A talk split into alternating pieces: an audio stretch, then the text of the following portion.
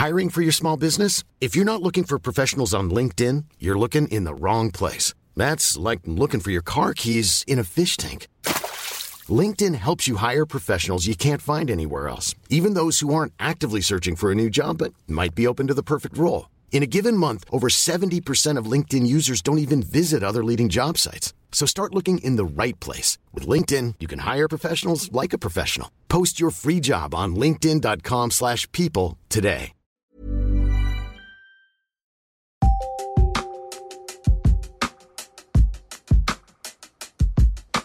Moikka!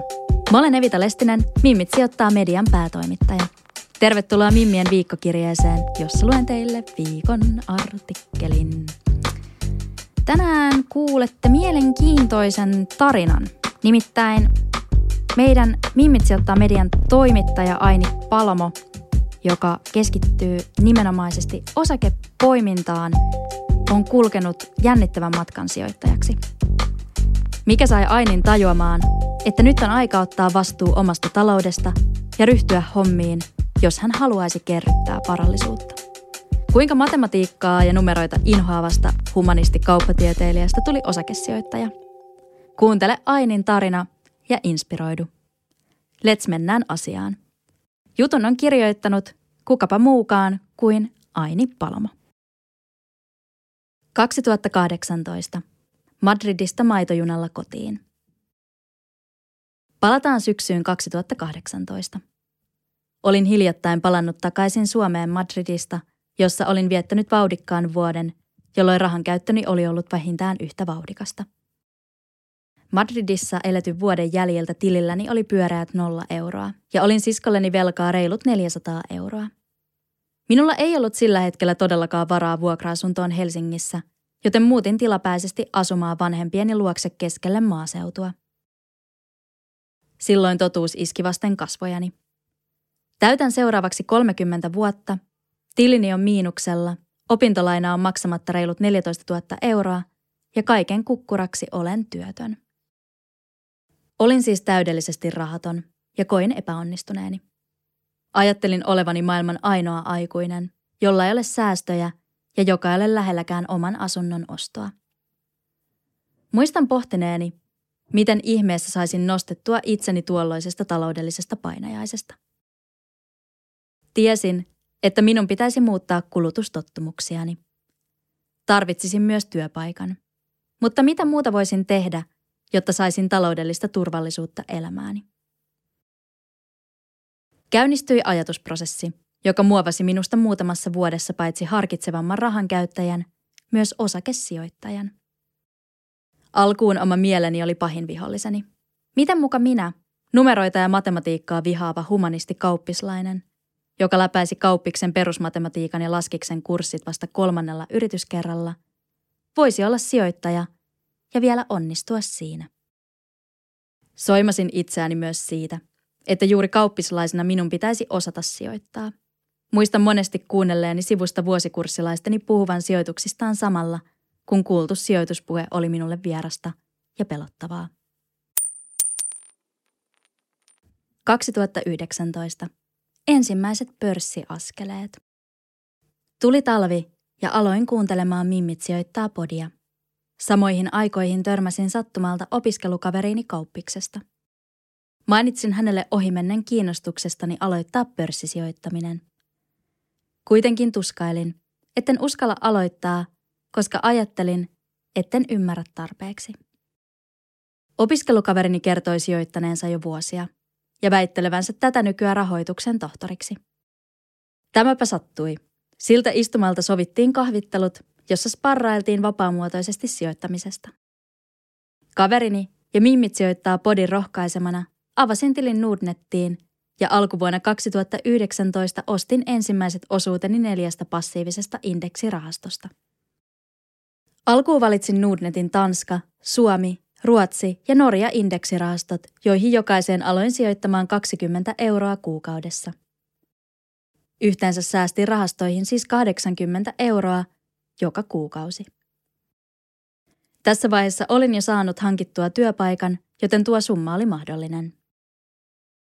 Pohjoismaarahastot olivat itselleni helpoimmat hahmottaa, ja ne tuntuivatkin tutuilta ja turvallisilta kohteilta startata sijoittajaura. Lisäksi niillä sai varsin hyvän hajautuksen, sillä rahastojen sisältämät yritykset toimivat ympäri maailman ja useilla eri toimialoilla.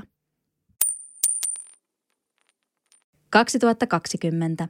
Ensimmäiset osakkeeni sulivat koronalaskussa.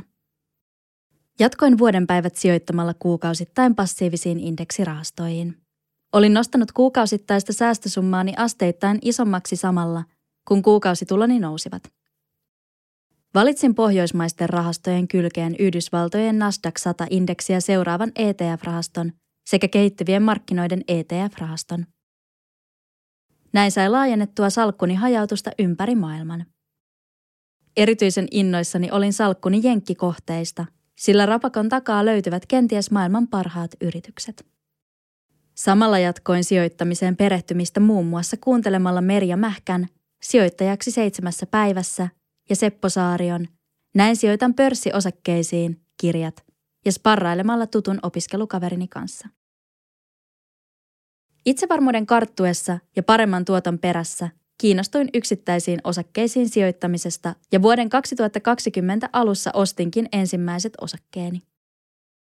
Pitkälti mututuntuman pohjalta valitsin Nesteen, Marimekon ja Microsoftin ensimmäisiksi osakesijoituskohteikseni, sillä ne olivat minulle tuttuja firmoja ja myös sellaisia, joiden menestykseen uskoin pitkällä tähtäimellä. Ensimmäiset osakeostoni jännittivät minua paljon, sillä niihin aikoihin spekuloitiin, että osakekurssien kasvu oli jo jatkunut niin pitkään, että kurssit tulisivat varmasti alas.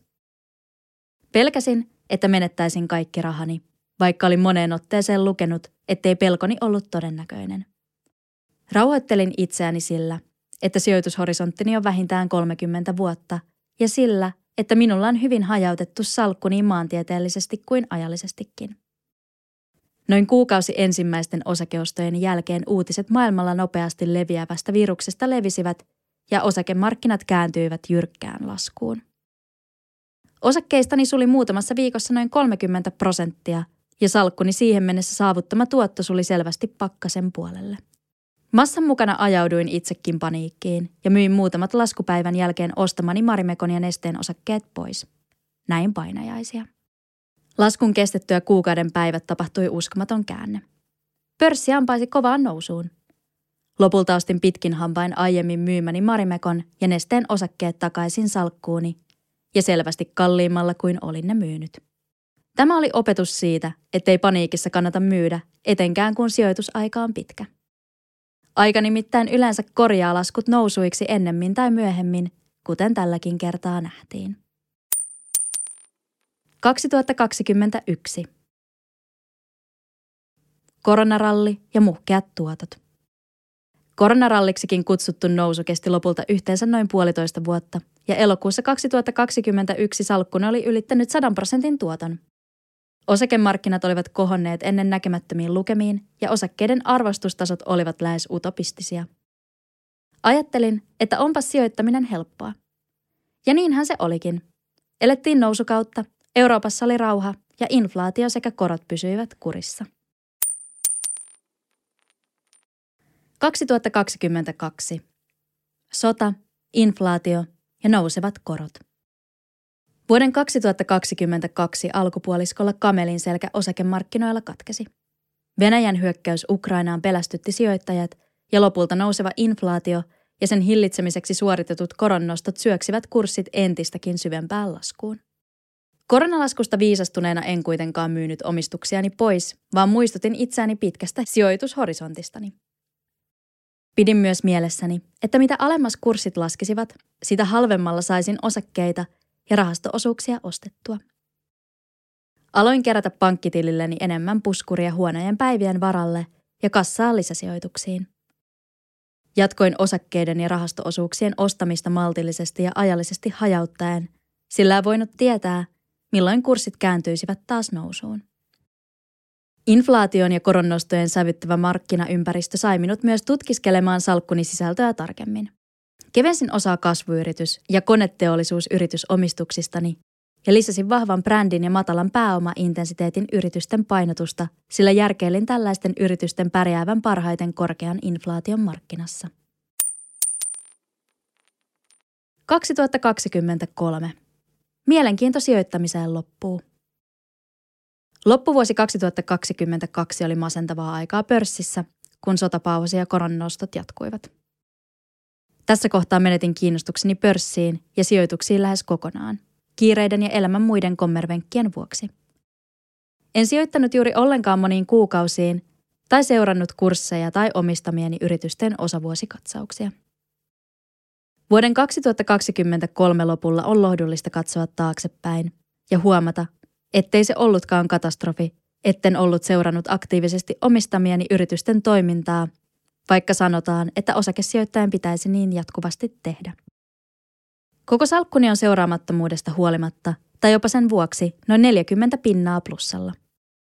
Armollisuus siis kunniaan, jos ei aina jaksa tai pysty seuraamaan osakemaailmaa aktiivisesti.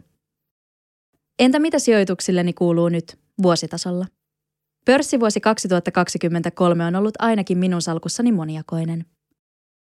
Yhdysvaltalaisiin yrityksiin painottuva arvoosuustilini on noussut vuoden alusta lähtien yli 40 prosenttia ja kryptovaluuttasijoitukseni yli 70 prosenttia, kun taas Suomi-osakkeisiin keskittyvä osakesäästötilini on tuottanut vain reilut 5 prosenttia, mikä on tässä markkinassa ihan kelpo tulos. Ei se inflaatiota ihan voita, mutta Helsingin pörssin kehityksen se päihittää.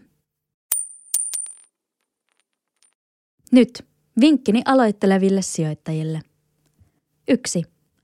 Sijoittajana oleminen on matka, jossa jatkuva oppiminen ja kasvu ovat keskiössä. Muista sparrailla ja keskustella aiheesta avoimesti. Äläkä pelkää esittää niin sanottuja tyhmiä kysymyksiä ja hakea neuvoja kokeneemmilta sijoittajilta. 2. Hajauta sijoituksisi ajallisesti, toimialakohtaisesti ja maantieteellisesti.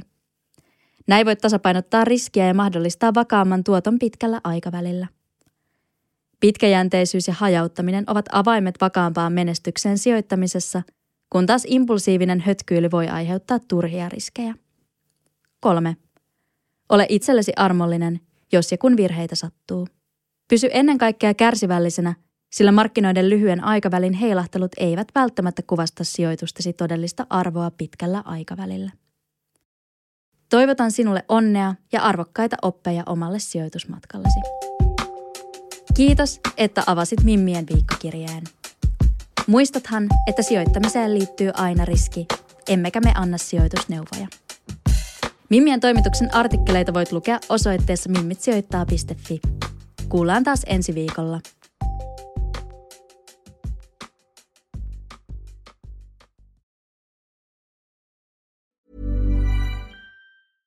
Mom deserves the best, and there's no better place to shop for Mother's Day than Whole Foods Market. They're your destination for unbeatable savings, from premium gifts to show-stopping flowers and irresistible desserts. Start by saving 33% with Prime on all body care and candles. Then get a 15-stem bunch of tulips for just $9.99 each with Prime. Round out Mom's menu with festive rosé, irresistible berry chantilly cake, and more special treats. Come celebrate Mother's Day at Whole Foods Market. Even when we're on a budget, we still deserve nice things.